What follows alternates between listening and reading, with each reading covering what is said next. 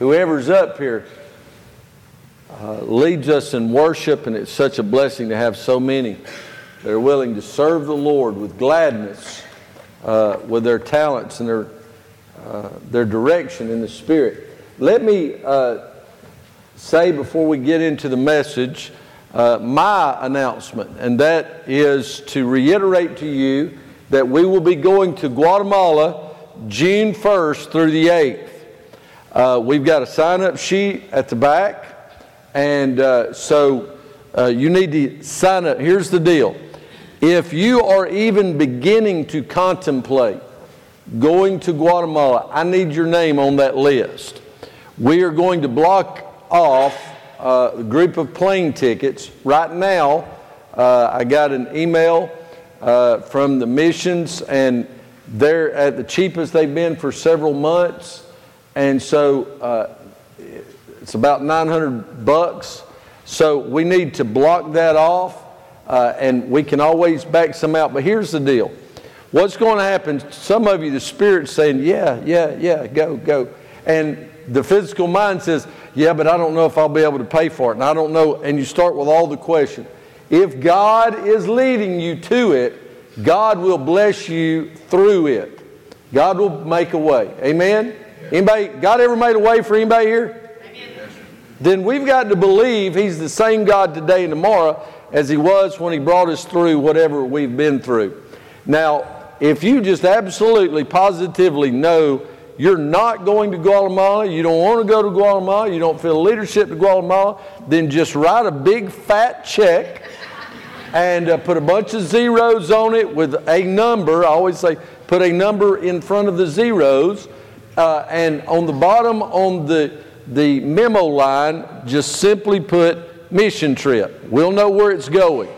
Uh, we have one designated mission trip that we know we're going on this year, and that's back to Guatemala to partner with E3 Missions and to partner with these schools that have already given us the uh, permission uh, and to come alongside them in coming into the school and ministering every day, morning and evening, two different schools, Monday through Thursday, and we will be partnering with uh, helping plant uh, the church, the Truth Baptist Church in Sololá, Guatemala. I talked with the, the pastor there last night, uh, and he's excited, his family's excited, and uh, his wife's a school teacher at another school, uh, a much poorer school and then they have a 20 year old and a 16 year old daughter, uh, Victoria and Dana.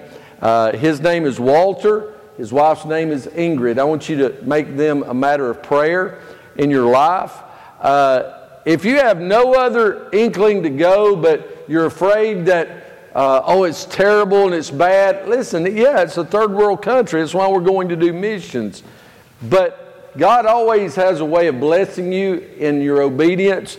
And it just so happens that the place we're going, in Sololá, Guatemala, uh, right, uh, right up the hill, just not even a mile really from the water, but about five to eight minute drive uh, from Lake Atitlan, which has three volcanoes around it, and National Geographic has ranked it as one of the top 10 most beautiful places on earth. Uh, you can spend 10 or 12 hours flying to Hawaii, or you can go with us to Guatemala and see the same stuff for a lot less and a lot better coffee and uh, have a wonderful time serving God. Put your name on that list, and uh, then we'll go from there. I have already formulated a letter for you to send out to your family and friends to help raise money, uh, and it will explain how they can write checks, be tax deductible as we seek going. This is a partnership we prayed about and believe this will be something that will carry on year after year after year. Going to the same school, this time doing vacation Bible school, the next time it may be doing medical missions. Uh, there's no telling. We, we will do many things. Partnering with this church. Can you imagine if you're on this charter group that goes and to see uh, in a few years God blessing the Truth Baptist Church and to know we were just a little part in the kingdom of helping start this. I especially need you young college students to dedicate a week of your summer to go on missions because a lot of the things we're going to be doing is sports ministry with them through that vacation Bible school. And so don't forget that. Don't forget that. Now, turn with me to Mark chapter 13. Mark chapter 13. We're finishing up at the end of this chapter. This chapter has been very heavy. It's a chapter of prophecy. It's a chapter that Jesus goes into looking at the future and all the things out there ahead. And so he expresses words. We oftentimes put a lot of weight on people's last words on this earth, don't we? And some of you may still carry some kind of guilt. You wasn't there for a family member's last words. I'm going to tell you something. Don't live in a split second of a family member's death here on this earth. Live in the fullness of their life. Amen. Okay? Don't, don't just think about that last little bit uh, of suffering or the end. Think of the fullness and, and meditate and think on these things as Jesus would say. But we put a lot of weight into what people say at the end, don't we? Don't we? I mean, we record all kinds of things. My favorite quote is by a man who gave his life on a sandbar in Ecuador serving on missions, a man by the name of Jim Elliot. Many of you know who he is. Uh, you know of his wife, Elisabeth, and what a great example they have been uh, uh throughout this world, the, the body of Christ, even after his martyrdom for the cause of Christ. His widow led the men who killed her husband to the Lord. To the point, you want to talk about grace, that one of those men that she led to the Lord, her children, her husband's children, uh, uh, calls the man or called the man who killed their father grandpa because of the great love that overwhelmed all the sin in that situation. But before his death, Jim Elliot usher, uh, uttered these words.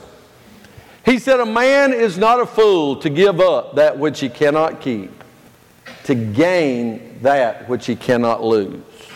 It's pretty profound, isn't it? But it cannot. And here's my point. We've had some very brilliant minds come through the world. I mean, you, you look at, you know, great words of, of Mark Twain, and you see great words of Voltaire, and you see great words of other uh, uh Aristotle and Plato and Socrates and uh, Martin Luther King Jr. Uh, and JFK and other very famous men and women. Mother Teresa is quoted so often throughout the world, but there are no words like the words of Jesus.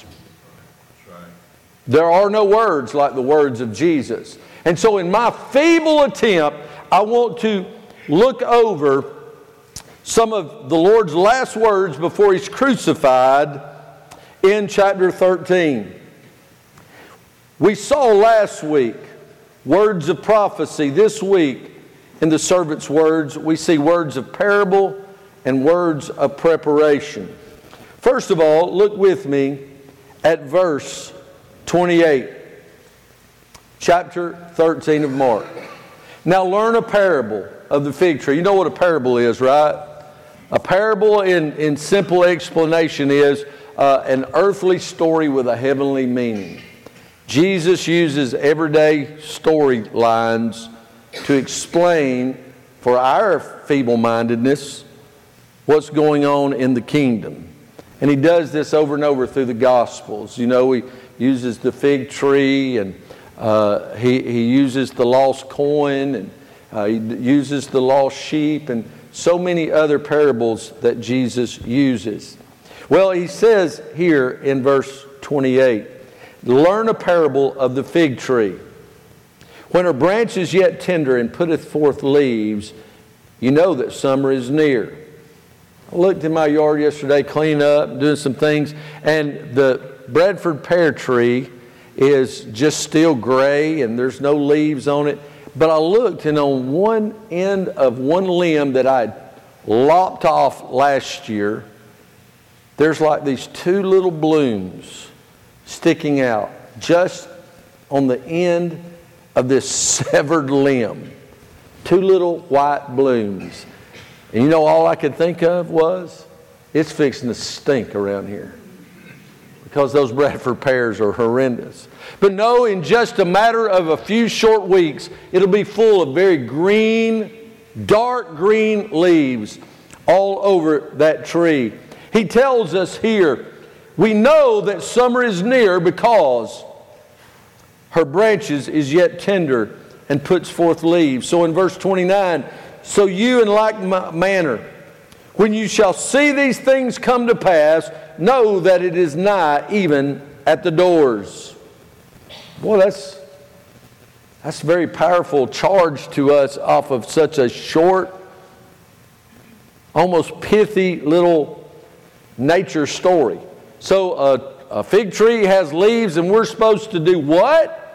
See that all the things are coming to pass, knowing that it is nigh, even at the doors. Jesus said, Verily I say unto you that this generation shall not pass till all these things be done. Heaven and earth shall pass away, but my words shall not pass away. But of that day and that hour knoweth no man. No, not the angels which are in heaven, neither the Son, but the Father. I talked to a gentleman this week that I have no doubt knows Jesus as his Savior. And I began to talk to him, and, and he was excited about the Lord. And he was so excited, he began to tell me all kinds of things. And before long, my spirit just locked down the emergency brake, began to scream, This man's lost his mind. This man is going off the deep end. He started talking about healing people. He started talking about seeing things and, and, and calling things over on this and other that. And I said something about end times and, uh, uh, and the Lord coming back. He said, I said, the Lord could come back today. He said, no, he couldn't. I said, excuse me? He said, no, he couldn't come back today. I said, why? Why? The prophecies and everything that we've seen in Scripture, God's Word said, He said, because the Bible tells us if we're close to Him, He will reveal it to His children. That there's nothing here. I said, You have lost your mind. You have taken that, and I told him straight in his face, I said, You have completely obliterated Scripture. You have spoof text that. God's Word says, even the Son does not know when his Father will look over. And now that is the Son's role that we find in Philippians. As God, he's God, but he takes on that role. He assumes that role as Son to be the bridegroom to us, the bride, and he puts himself in submission not to know when the Father's going to send. But I want to look at the fig tree for a moment. I want to look at the fig tree. You remember the fig tree? I always love to tell this story. Jesus is so full of life that he doesn't get life, he doesn't have life, he is life, okay? He is the very essence of who we are in Christ. We are alive in Christ. Right? I am the way. He didn't say, I am a way, right? I am the way. I am the truth. Not a piece of truth, not truthful. He said, I am truth and I am life. I am the life. So when we see that, we understand the fullness of it. Everywhere Jesus went, whether it was Jairus' daughter or whether it was someone that we don't know their name. Uh, uh, when he got there, they were dead. We know that when he came to the tomb, Lazarus had been dead four days, even to the point his family said, By now he stinks. Jesus said, Lazarus, come forth. There was never a time that Jesus came on the scene where there was something or someone dead that it was not alive when he left. But there is one story that is polar opposite. Something that was alive that when he left was dead. And that is the fig tree. When we look through Matthew 13 and Matthew 24, when we look in chapter 13 of Mark, as we talked about last week, we see that the fig tree represents the nation of Israel in prophecy. It always represents the nation of Israel. And so we see the cursing of the fig tree. We know this, and what we see in these words of parable here in verse 28 through verse 33 is the nearness of Christ's return.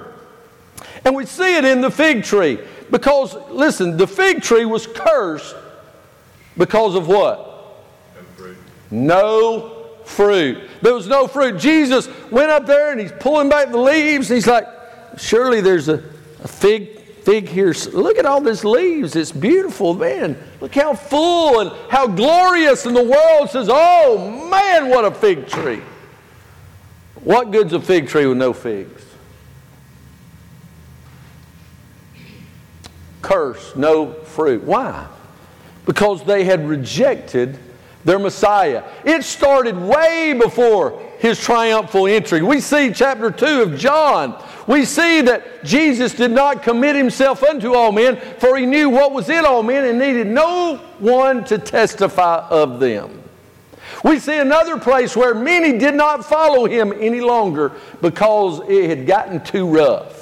You know why people join churches? You want to know why young people don't want to come to church, don't want to come to Sunday school? Because listen, there is a responsibility as a Christian to serve, and we don't want anything to cramp our style. we listen. We're worried about how much money we make. We worry about how much fun we have. We, want, we worry about how many likes we're going to get on Instagram or on Twitter. We're worried whether how many is following us. And what matters is how much parties we go to, how much uh, uh glory we have on this earth, and grabbing the world by its handle and saying, This is my world. I'm going to live it up the way I want to live it up. And we miss the whole point that Jesus said, I came to serve, not be served. And we're to resemble that. Israel said, I, We want a Messiah now. We want Rome off the throne. We want to get rid of Herod. We want to get rid of Caesar. We, we want Israel back. Right now, I'm reading through the book of Judges. And whether it's Othniel or whether it's Gideon or whether it's Deborah, or whether it's Samson, or whether it's Shamgar with his ox goad. They judged Israel. And they came and they said, Oh, we want you to rule over. And, and what, he said, No, I'm not going to rule, but I'll judge. God is the only ruler of Israel. And you know what happened with every one of them? And I started counting up the years. And I lost count because it'd say, This one served for 40 years and he died.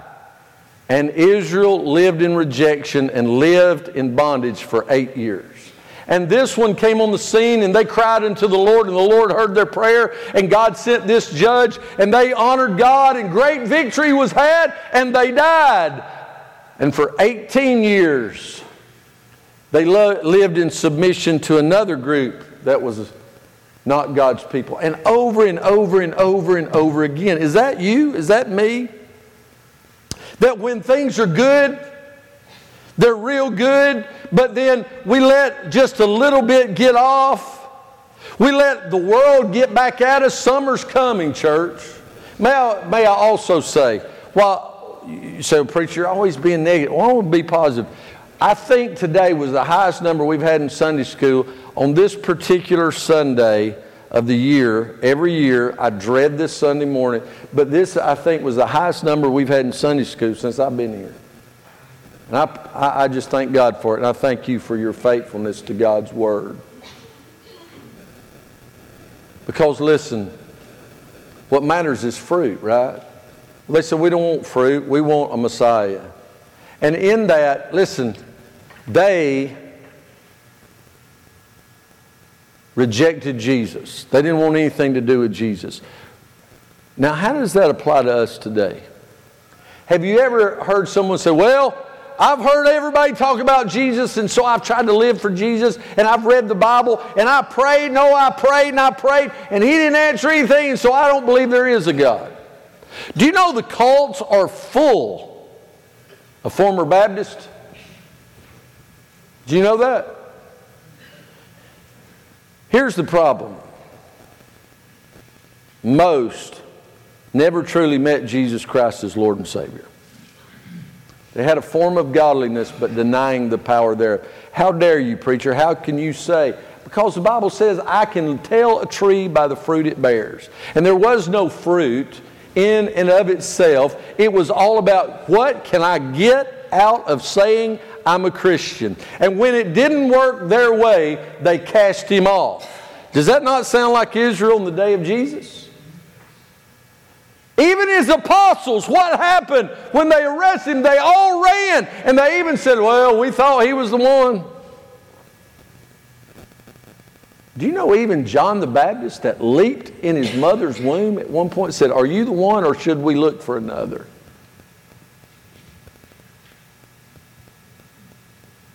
Are we rejecting the Messiah even today?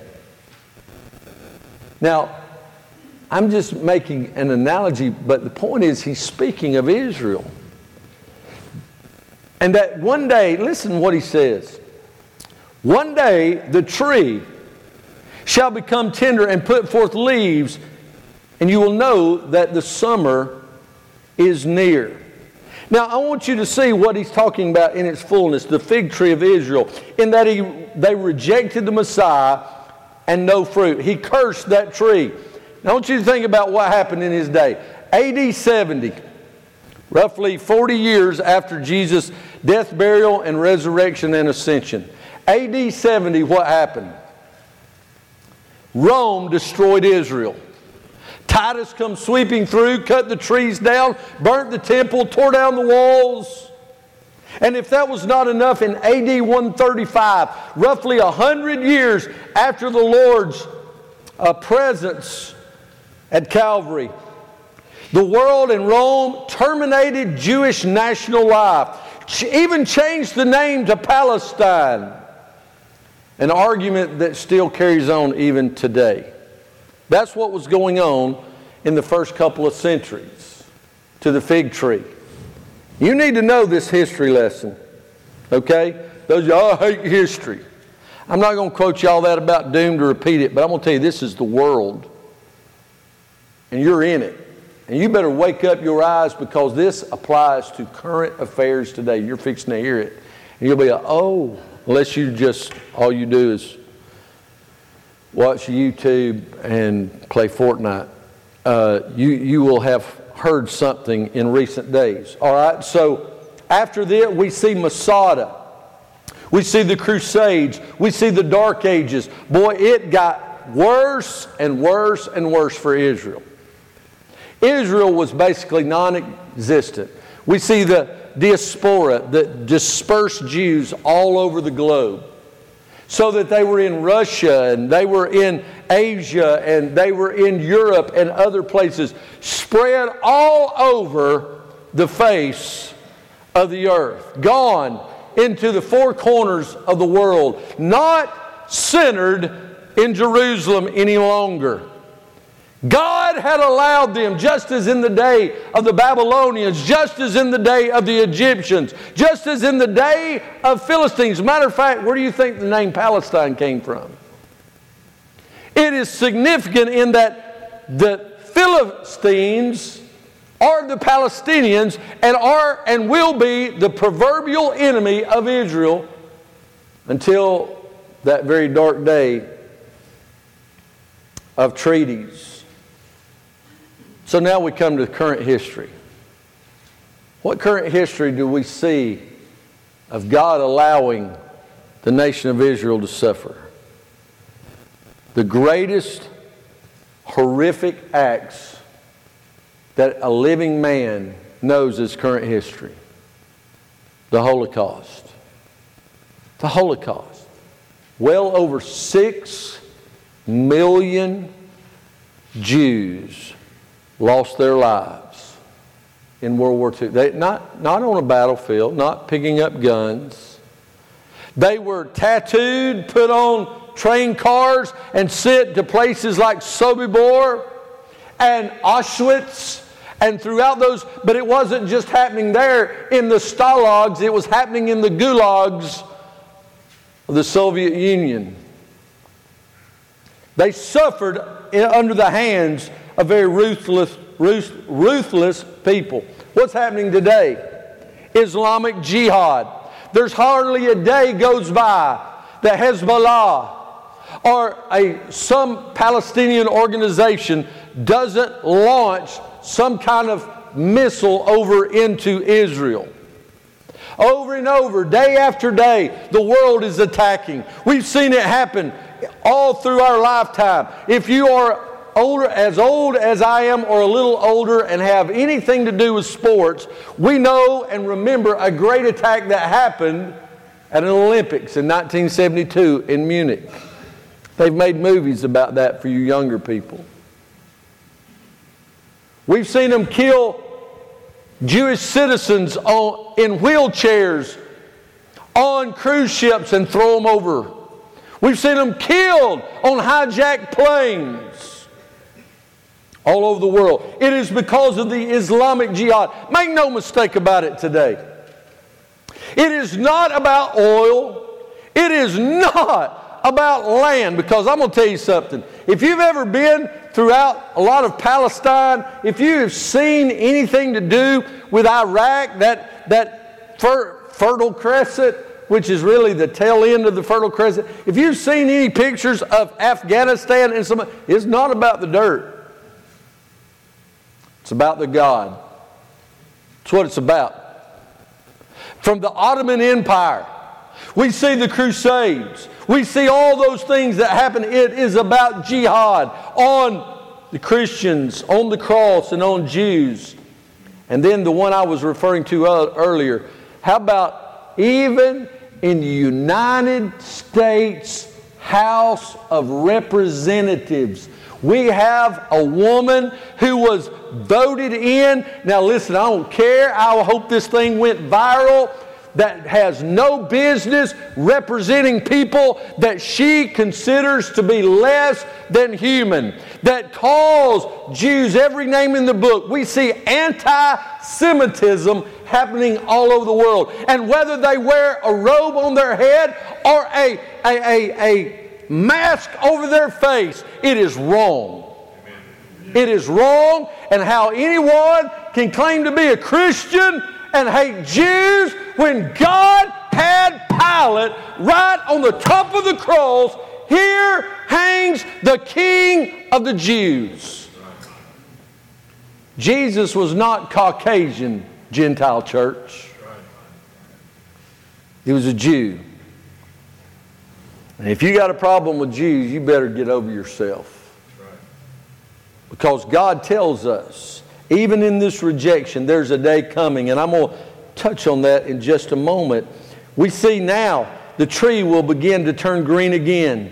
In 1948, we see a great returning and a declaration of independence in the nation of Israel. They began to commandeer planes and jets to go out to the four corners of the earth. They raised money throughout the globe and they began to bring people home. They began to bring them back to Israel. In 1967, with a ragtag army, the Israelis defeated the Syrians, the Jordanians, and the Egyptians, and it only took them six days. In 1972, we see another war. We see through that whole deal at the Olympics and after the uh, end of World War II, and because of the, the Holocaust, we see probably the most effective secret agency in the world called Mossad, who dauntingly and doggedly hunted down those criminals of World War II and found men, men like uh, Mengele and found people like Adolf Eichmann hiding in Argentina and throughout South America. So, what's that got to do with worshiping Jesus? Hang on. Jesus is the one talking about it. It must be right. right. Jesus said that there's going to be a reviving coming, but they still will be rejecting. Look, I want you to notice something about this verse. It really just jumped out at me. In verse 28, learn a parable of the fig tree. When her branch is yet tender and puts forth leaves, you know that summer is near. There's a scripture, a prophecy in Jeremiah 8 that speaks of that summer. He tells us in verse 20 the harvest is past, the summer is ended, and we are not delivered. We're not saved. He's speaking of Israel. He's speaking of a tree full of leaves and still no fruit. And then we see the tribulation saints during this time that he warns. These are words of parable. The nearness of Christ's return, and we see it in the fig tree and in the tribulation saints. He tells us here, Verily I say unto you that this generation, he's talking about not the generation that he lived in because very apparently they passed away, right? He's speaking of the generation that he's speaking about. The generation of that day when the leaves turned green. He said, Take heed, watch and pray, for you know not when the time is. He's speaking of rapture and return. They're not the same thing. We, we often intermingle the title, The Second Coming of Christ, but they're not the same. The rapture is for the church, the return is for Israel. That's the way it is. The, the rapture is what we read earlier that Jesus don't even know as the Son. That his Father will look over and say, Go get your bride. And that's where we see in 1 Thessalonians 4 Jesus coming in the clouds. Jesus comes to the clouds in the rapture. Jesus comes to the earth in the return. You see, in the rapture, the only those who are born again, those who are dead in Christ shall rise first, and those who are alive and remain shall be caught up together with him in the air, and so shall we ever be. Comfort one another with these words. Comfort. Oh, Jesus is coming soon. It may be morning, night, or noon. Many will meet their doom. Trumpets will say, The time is unknown for the rapture, but the return can be calculated. That's why he's speaking of this to tribulation saints that will read this in the future. There will be people saved during the tribulation period. There'll be 144,000 Jewish evangelists. Do you know that? 144,000. There's only 45,000 Southern Baptist churches, and I don't know how many of them are truly evangelistic. There'll be 144,000 Jewish evangelists who will preach the gospel. Not including those two witnesses that they kill and that resurrects. It's not a trumpet, we're okay. The return can be calculated. We see, and I, am not going to get into all the 1420 days and the, all this stuff, but just know that that period has been taught that seven years of tribulation, three and a half of tribulation, three and a half of Jacob's trouble that we read about other day. The raptures for the church, the return for the nation of Israel. Seven years of tribulation after Jesus has come, but then Jesus comes back with his church for his tribulation saints and will reign for a thousand years. These are words of parable that we need not ignore. But then I want you to notice not only the nearness of Christ's return, the suddenness. You ever said, man, I just, I didn't see it coming. It just, it was all of a sudden. Just all of a sudden. It's like those storms last Sunday. What a terrible, terrible, heartbreaking time there in Alabama, Talbotton, Cairo, other places in Georgia that lost a lot of property, but a lot of people lost their lives in Alabama in just a split second. All of a sudden, they said that was one of the fastest moving tornadoes on record. That at some points it was moving at over 80 miles an hour, as well as being an EF4 and only five miles slower than an EF5. It was unimaginable, the suddenness of that devastation. That at one point, have y'all seen the pictures of the before and afters? The picture of the house and the swimming pool and all that, and all the beautiful trees, and then all of a sudden it's just not there. That's why they call it the finger of God. That only God could allow something or do something like that. Well, the suddenness we see in verse 34. He says, For the Son of Man is as a man taking a far journey, who left his house, gave authority to his servants, and to every man his work, and commanded the porter to watch. It's words of preparation. He said, The man will take a far journey. Is that what Jesus did? So, Jesus had told them for three and a half years, I'm going to the cross. They didn't get it until after. And we talked about this in Sunday school, where the two guys on the road to Emmaus and their hearts burned. Know, oh, oh, man, did not our hearts burn while we were talking to him? And he began to reveal himself. And he came into that, that that closed up room and he revealed himself again. And over and over and over, he revealed himself. We see it in John 21 where he came walking on the shore. And then finally they realized who he was. And Peter jumped in and he fixed them breakfast. And they stood there that day on the Mount of Olives. And he said, Power's coming your way. Stay right here until I send it. He said, But I must go. And they watched him go up in the clouds. And yet there was one angel still standing there, right? It wasn't just like, you know, spaceship that hit warp drive and it was just all gone, it was right back. No, that angel stood there and said, Y'all see that? Y'all see that? I got news for you.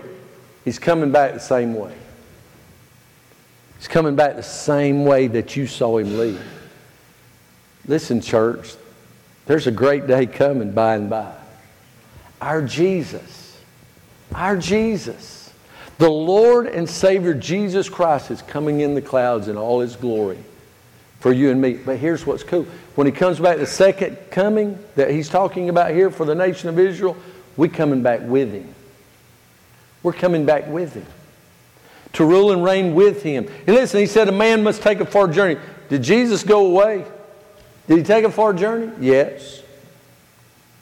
And he said, in this, every believer is a servant. And we ought to be serving. He said every servant ought to work. He tells us here in verse 34 and he gave authority to his servants and to every man his work. You've got a job to do, church.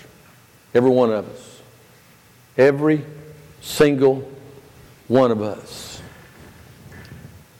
We saw people do that during Night to Shine. 28 teams. 28 teams. People who used their spiritual giftedness. But you know what? Ministry didn't start, stop after February 8th. Vacation Bible School, men's supper, women's ministry. Every day there's something to do for the Lord. We're so wrapped up in our own lives that we forget that we are servants left here to do our jobs. That God has entrusted. It is the most glorious thing to be the servant of the master of the house. And he said, Porters, watch. Those who serve, those who open in and close, every servant is to watch. Are we watching? Are we watching? And then I want you to notice the words of preparation. Over and over and over in this context, he tells us to watch. Watch ye therefore, for you know not when the master of the house comes, at evening or at midnight or at the cock crowing or in the morning, lest suddenly he find you sleeping. I almost believe he looked over at Peter, James, and John when he said this. He said, Hey, you need to be aware. You need to be watching for the Lord coming back. Watch in the morning. When we get up every morning, Lord, this could be the day. Unlike that guy I talked to this week, I believe without a shadow of a doubt, all the prophecy we need fulfilled has been fulfilled. Jesus could come back today. Jesus come back today. Well, I just don't believe. It don't matter what you believe. It really doesn't. He's going to come back when he's ready. When his father says, Come, there is nothing, no one, and no power that will stop him. Nothing. Godzilla, the Transformers, Aquaman, and all of them combined with the U.S. Navy can't stop the Lord's return. And that was pretty good, though, wasn't it? You like the way I did that? I was pretty impressed with myself. We ought to get up every morning and watch. Every morning. Every morning. Start the day. Now, if your day starts when the sun's coming up, or it starts with mine about a little later, it's my morning. I just consider my morning a little different than some people do. Watch. Y'all get up. People supposed to be asleep when y'all, I don't understand it. Watch. Whatever time you get up, watch. If this could be the day, are we teaching our kids that Jesus is coming back or just to keep working and be, you know, it's all about this life and what you get out of it? Watch in the evening. You know, when you get off of work or maybe it's about 2.30 and you're taking your five-hour energy or drinking your energy drink or having your seventh cup of coffee to try to get through because lunch is now weighing on you and it's almost like a turkey Thanksgiving dinner, and you're like, I can't keep my. Watch. Watch in the morning, watch in the evening, watch in the nighttime. It could be at midnight. See, I'll be ready if it comes in. All y'all have to wipe the sleep out of your eyes. I mean, I see you, Jesus. Amen. I believe he looked over at Peter and James John and said, Do you hear what I said? Y'all remember that? Watching the nighttime. They were fixing to go to sleep on him. They'd slept on Mount Transfiguration. They'd slept in the Garden of Gethsemane. What are you sleeping on in your life that Jesus is trying to show you? What are you sleeping on? Are you sleeping on God revolutionizing your life because you're entrenched in your past? that you're so physically tired, you have crammed so much in your life, you have no time to see Jesus. All you can think of is, I'm so tired.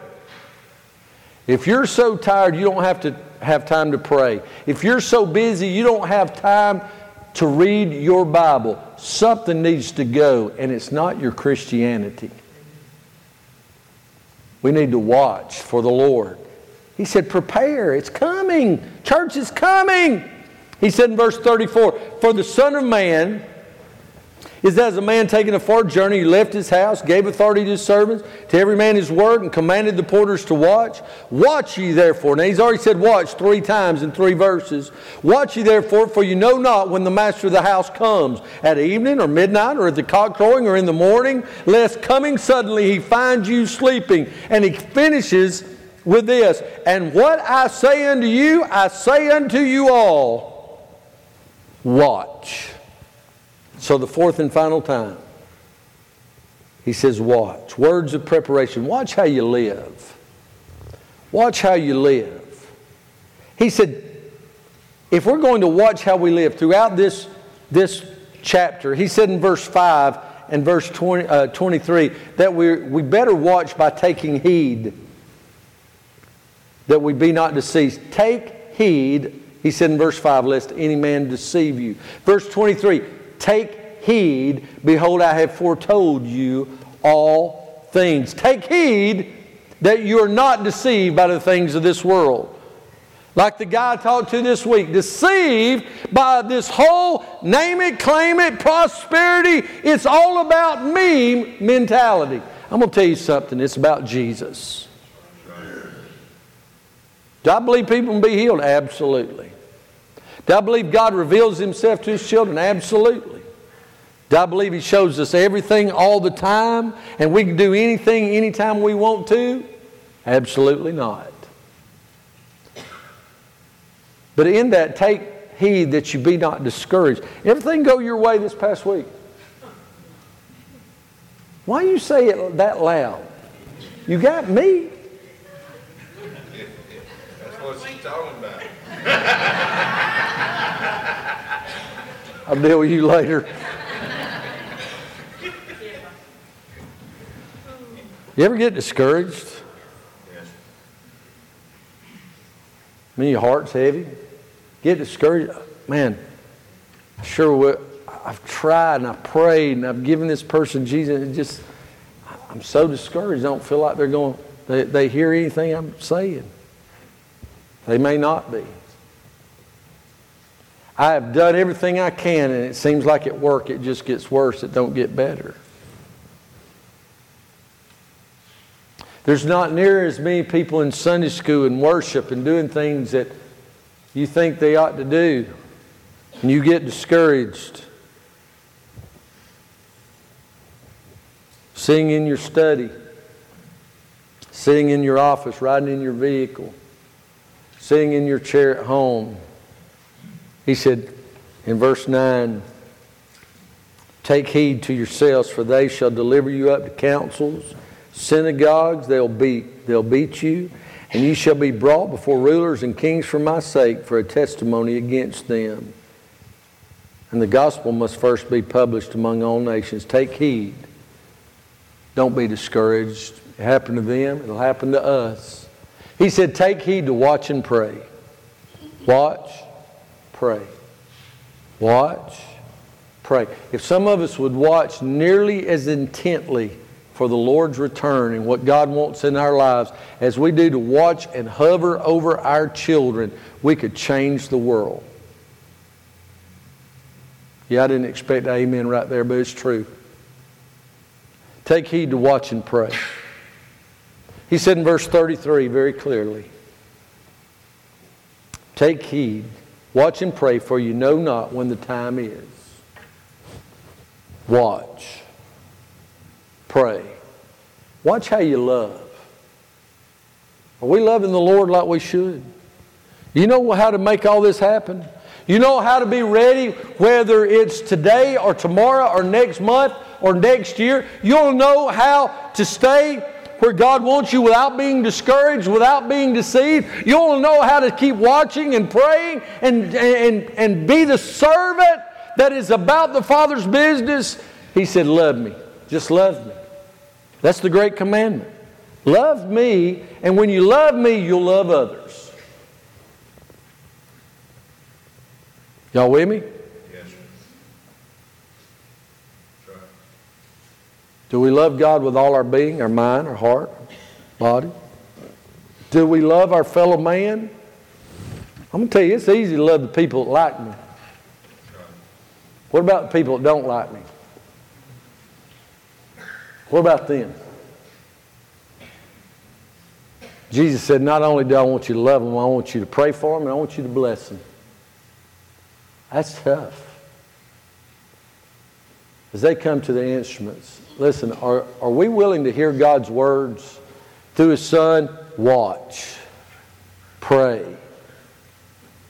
And you say, oh, this is too heavy. I'm going to tell you, I don't believe you've got to know the depth of eschatology and the doctrine of last times I don't believe you have to uh, be a pre tribulation or post tribulation. I don't believe you have to understand the depth and severity of the millennial reign and what battle happens when to know Jesus Christ as your Lord and Savior. I don't believe that. I believe that the thief that hung on the cross that said, Lord, forgive me, remember me when you come into your kingdom. He did not care about how all the end of the world was going to happen, but he knew that if he trusted him, it'd all work out for his glory and for his sake. Do you have your faith and trust sold out to him, handing him your life, handing him your all? That no matter what happens in your family, what happens with your children, what happens on your job, what happens in your community, what happens in the world is in His hands.